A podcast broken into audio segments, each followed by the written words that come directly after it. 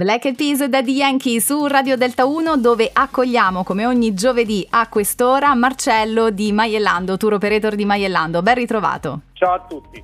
Allora Marcello, eh, un po' di indicazioni per le uscite di questo weekend, volendo, dai, dimmi. Sì, allora, dopo che la natura si è rigenerata con le piogge dei giorni scorsi, quindi è molto verdeggiante, ci aspetta un bel weekend lungo da vivere in natura. La Beh. prima esperienza di cui vi voglio, voglio parlare è il tour in canoa sul fiume Tirino, a Bussi sul Tirino in provincia di Pescara.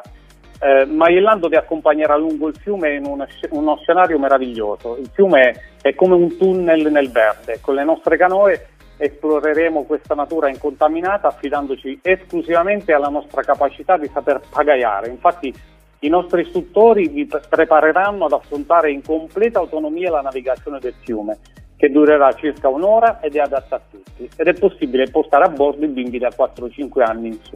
Oh, bene, però ecco, verrete pre- quindi sarete da soli, potete fare questa esperienza con la famiglia, con gli amici, però ecco, preparati prima. Benissimo. Poi.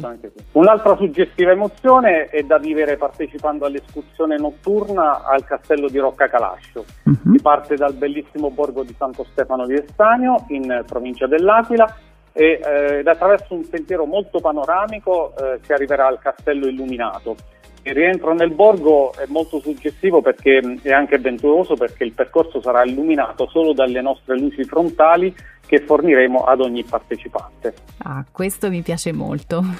Abbiamo altro da suggerire? Per gli amanti del- dell'adrenalina invece consigliamo un- di vivere un'avventura su un aereo turistico ultraleggero da due posti che decolla da Poggio Picenze in provincia dell'Aquila e sarà possibile ammirare dall'alto le cime del Gran Sasso, il castello di Rocca Calascio, tutti i borghi e i bellissimi panorami da Trozzo. Bello, benissimo. Senti, una domanda, in caso di tempo incerto, visto che comunque ecco, stiamo ancora affrontando questi cambi repentini eh, a livello meteorologico, ci affideremo al nostro Giovanni De Palma più tardi anche per gli ultimi aggiornamenti, qualche anticipazione del weekend, però quando succede e ehm, riesce ad avvisare per tempo, come fanno a sapere un po' tutto? Assolutamente sì, noi ci affidiamo sempre alle previsioni del- dell'ultimo bollettino meteo del Mhm. giorno prima.